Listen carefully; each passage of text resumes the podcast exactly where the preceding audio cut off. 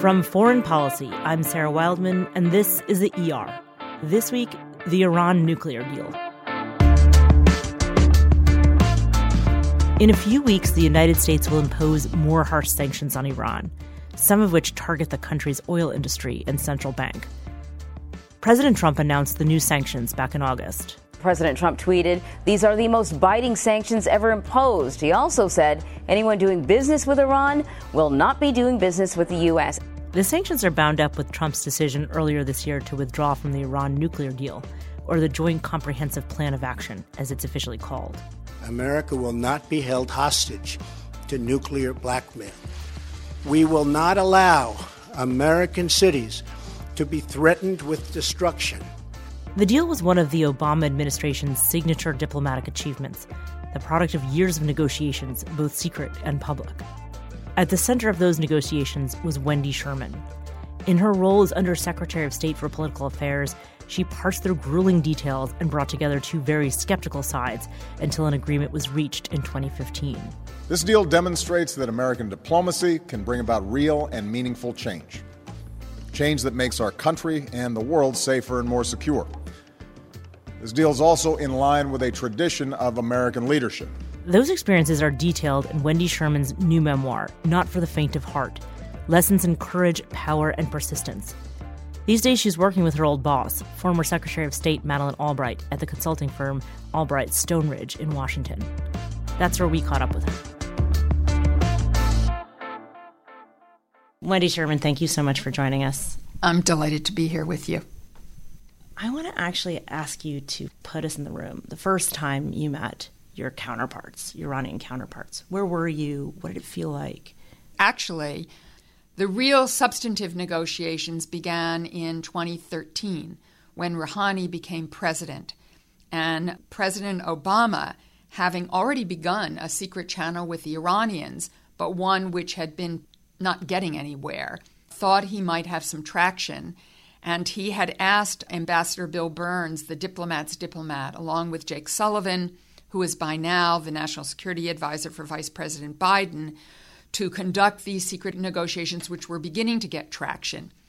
I was at the UN uh, General Assembly as the undersecretary and was set to meet the gentlemen who were going to become my counterparts, the Iranian negotiators, Abbas Araghchi and Majid Ravanchi uh, over in the hotel where Bill and Jake were having these bilateral secret talks on the margins of the General Assembly. So I jumped in a cab without any staff, went over to meet them.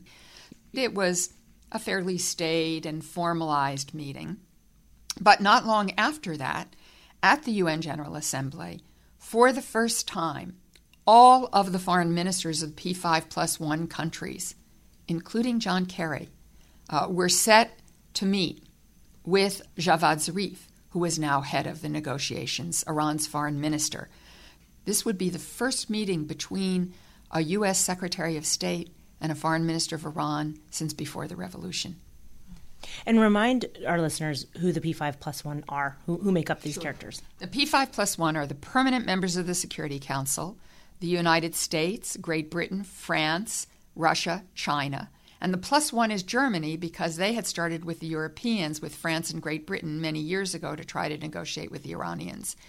And there was a UN Security Council resolution that had called for the High Representative of the European Union to coordinate these talks. So in the United States, we call this the P5 plus one talks. Uh, in Europe, they call it the E3 plus EU plus three talks, putting us with uh, Russia and China and putting all of the Europeans together. So even the nomenclature uh, tells you something about the complexity of doing this kind of diplomacy. Well, there's another piece to that complexity, which is you're a woman. And uh, what did it mean working with people that you couldn't shake hands with?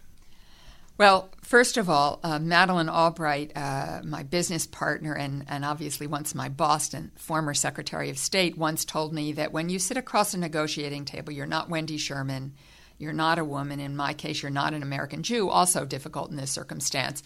You are the United States of America, and that's pretty powerful. So I always kept that in mind, and I think between being the United States of America and being uh, an older uh, American, I had less trouble than perhaps a younger woman might have. Uh, but you're right, I could not shake hands. It was very awkward. Uh, I sort of would put my hand over my chest and slight uh, nod of my head instead of shaking hands. It sort of looks like a Marx Brothers routine if you're in the middle of a room filled with men, but nonetheless. And so one day, trying to find some common ground with Abbas Araghchi and Majid Ravanchi, I started a conversation about this. I said, You know, it's sort of awkward. I can't shake your hands. It's a little unusual. But I, in fact, grew up in a Jewish community, and in Orthodox Judaism, uh, most men won't shake hands with a woman who isn't their wife or daughter or mother. It was a very fascinating conversation. They were at first surprised that I raised this, but it gave us a different way of thinking about each other. And obviously, even more odd in some ways, since Iran believes that Israel should be wiped off the face of the earth, and there are deniers of the Holocaust. So it was an unusual conversation, but I thought an important one to just lay it all on the table.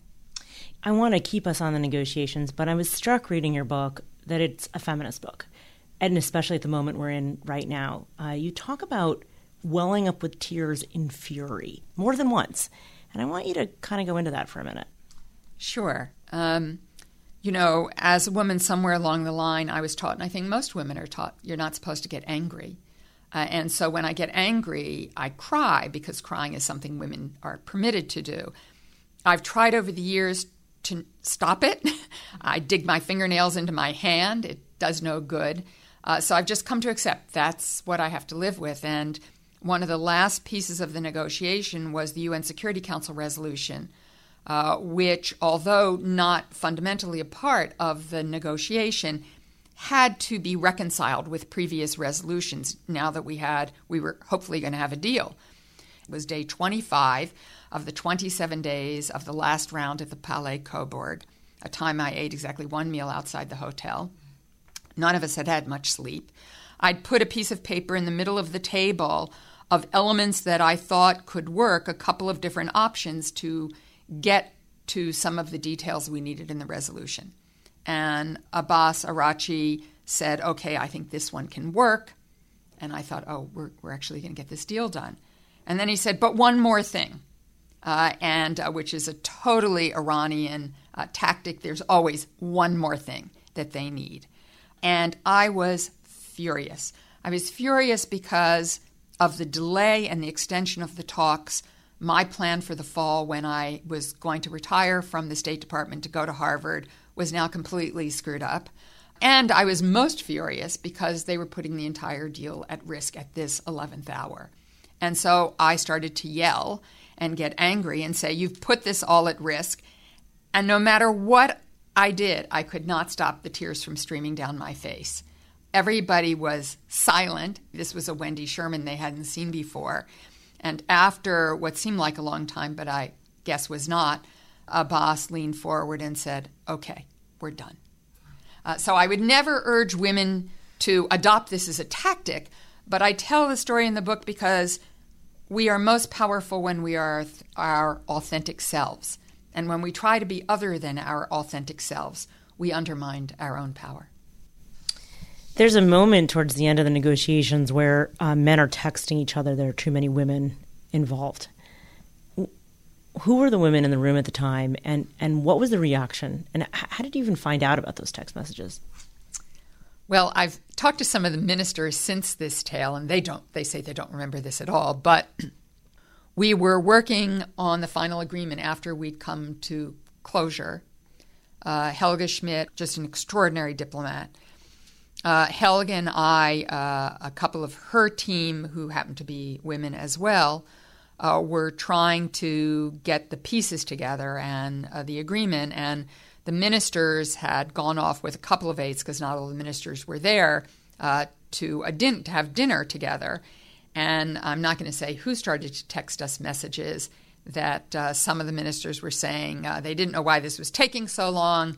If they'd been doing it, not we women, um, it would be done by now. Uh, Helga and I decided to ignore uh, the misogyny and just get the work done. And I think that women in general are about getting the work done. These are funny small details that I picked up as I read, but one of the things that also stood out for me was the importance of the whiteboard and, and the sort of impermanence of the moment until it was ready for permanence. Yeah, we live in a world of technology and spiffy things, and certainly nuclear weapons are very complicated uh, issues, which is why Secretary Moniz, our Secretary of Energy, was so indispensable to this negotiation in the last six months of the negotiation. But uh, there was a point um, where we were getting to the point where we had to put things down on paper. And we were having a very difficult time because the Iranians were very concerned about things being on paper because then they'd have to take them back to Tehran, get new instructions. Their politics might pick those pieces apart. And so it occurred to me that we should use a low tech solution to this. So I asked my team to find a very large wheeled whiteboard, brought it into the room, put every element of the deal on the whiteboard. Then we sat there and um, went through each element. Everybody, of course, took furious notes and then were able to transmit those positions back to their governments without it being final.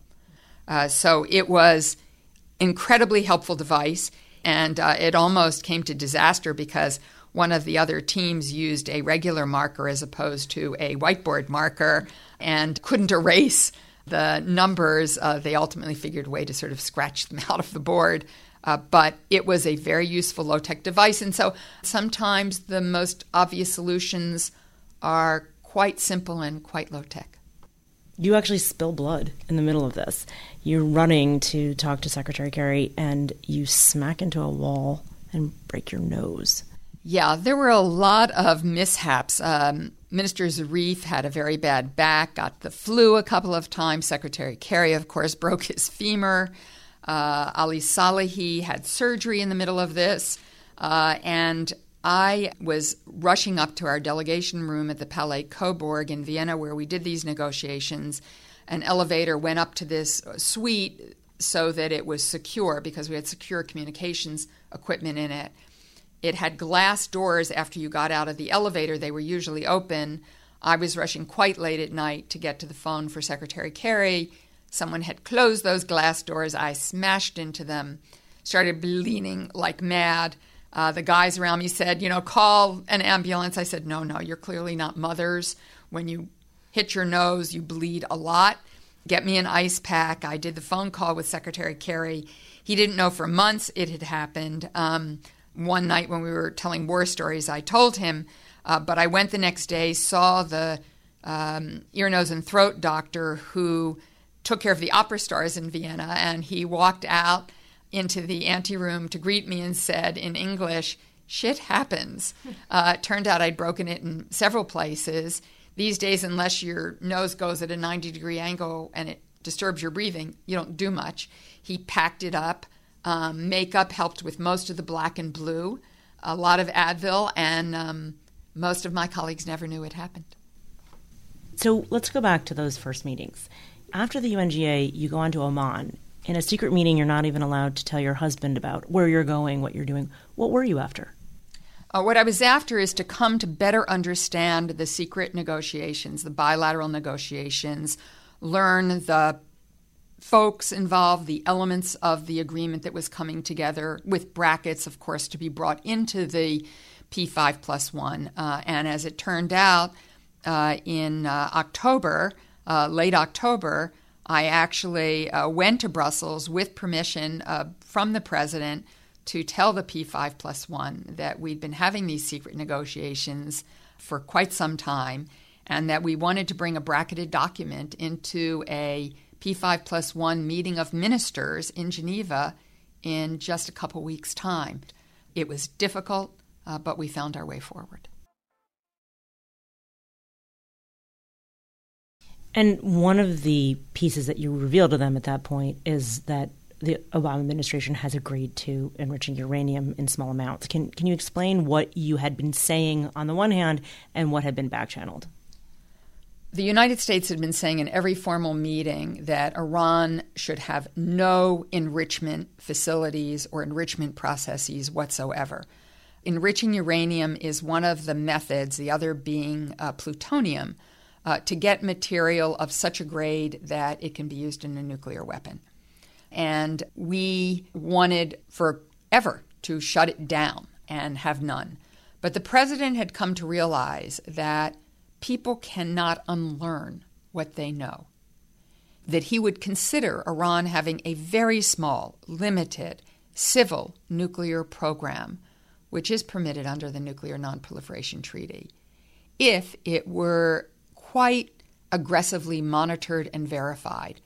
That piece uh, was quite acceptable to the P5 plus one. They were just irritated like mad that the United States had put this on the table after arguing for so long that they never would. Were they angry that there was back channeling that they hadn't been aware of as well, or was it more about this specific point? I think it was about all of it. The thing about power is all of my colleagues understood that the United States had an unequal amount of power in this instance. Although the Europeans' sanctions on oil were quite significant, the U.S. economic sanctions are the most powerful in the world because we are the reserve currency of the world. People want to be able to connect to our banks. Uh, oil is traded in dollars. We have unparalleled economic power, we also have the military power that if in fact things did not work out with Iran and the day came when military action was necessary, it was going to be the US that would have to lead the way. So I think what was most difficult is here I was their counterpart, their colleague, and I was exerting power uh, in a room that was going to have to be accepted by them all. So the moment passes here you are, you've offered this thing that the Iranians have been asking for, the P5 plus one, except for the United States, had more or less agreed to already. What were the remaining sticking points that allows the negotiations to continue for so many more months? Hundreds of sticking points, literally thousands of sticking points. What came out of the secret channel two months roughly after the meeting in Brussels was the Joint Plan of Action, which was an interim agreement that froze and rolled back some of Iran's nuclear programs in exchange for a, some small lifting of sanctions. And it was thought that that would give us six months to negotiate a final agreement. It actually took us nearly 18 months to finalize the final Joint Comprehensive Plan of Action. Uh, the final agreement was 110 pages long.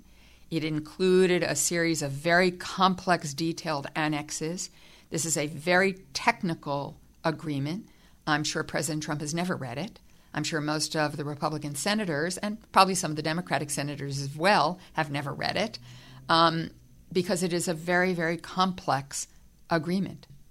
So often pointed out are not putting enough pressure on missile production and also looking at Iran's support for bad actors, Hezbollah, Assad. How did that play a role in these negotiations, those two pieces? The Joint Comprehensive Plan of Action was solely about Iran's ambition for nuclear weapons and to ensure that Iran would never be able to obtain a nuclear weapon by closing down their ability to get fissile material by uranium enrichment, fissile material by production of weapons grade plutonium and fissile material production through covert means. It achieved that. It did not take on everything else, all of which are of tremendous concern, because if you try to do it all at once, then Iran can say, okay, I'll tell Hezbollah to stop sending so many rockets into Israel, but I want more advanced centrifuges in my civil program. So you end up negotiating elements one against the other. And the president thought, and I think he was right, that we had to first ensure that Iran never obtained a nuclear weapon, because if they obtained a nuclear weapon, their ability to project power into the region and to deter our and our allies and partners' actions would have been profound.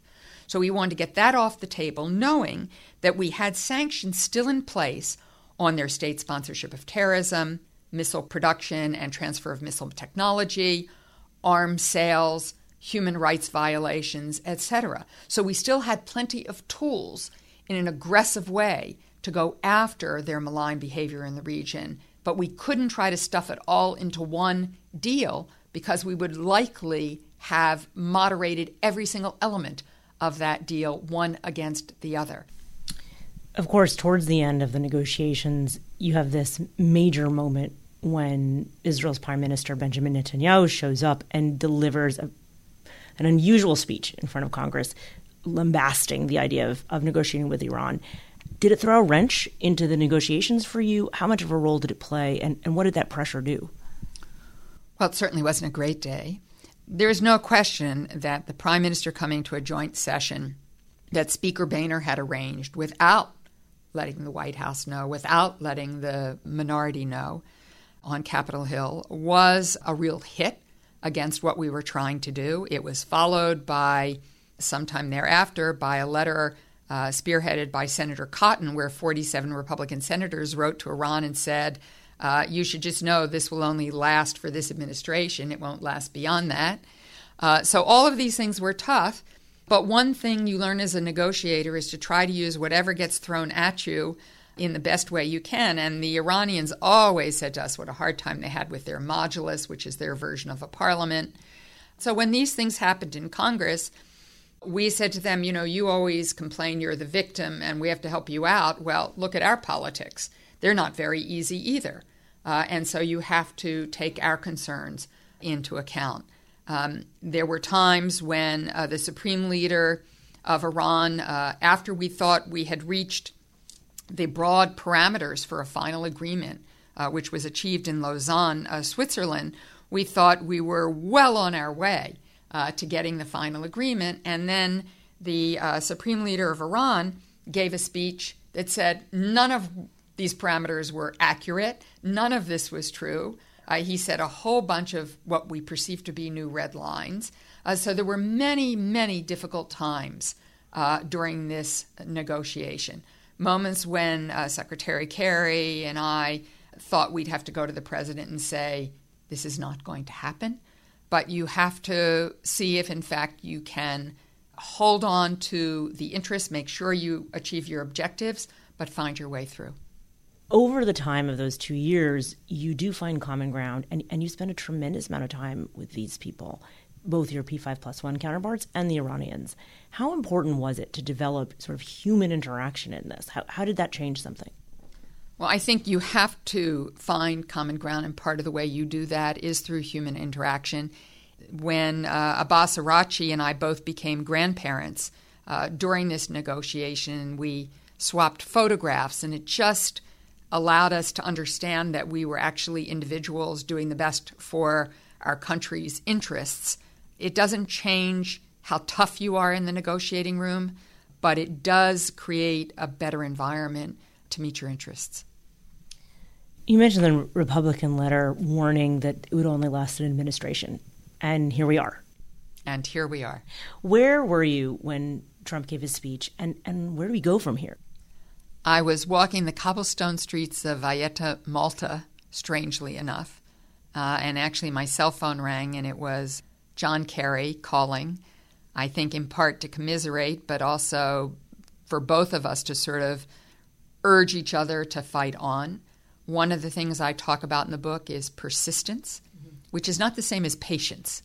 Persistence means you keep trying, you look for getting to peace and security wherever you can, but sometimes that means letting go and looking to fight another day. I think that what we did in the Joint Comprehensive Plan of Action was absolutely the right thing to do that deal did prevent Iran from getting a nuclear weapon, which is the objective that President Obama set out. So, yes, it's hard on me personally that the president walked away. Uh, it's hard on all the people, the hundreds of people in the U.S. government who worked on this. It, it took more than a village to get this deal done. But the worst outcome is that I think it undermines the security of the United States of America the Islamic Revolutionary Guard Corps, which never wanted the JCPOA, has increased its activity in the Middle East, not decreased it, in the face of the president's actions and the reimposition of sanctions. Uh, the president would argue that's because we gave Iran all of this cash. They actually didn't get so much cash.